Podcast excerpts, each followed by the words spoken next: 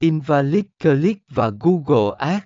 Làm thế nào để bảo vệ ngân sách quảng cáo của bạn?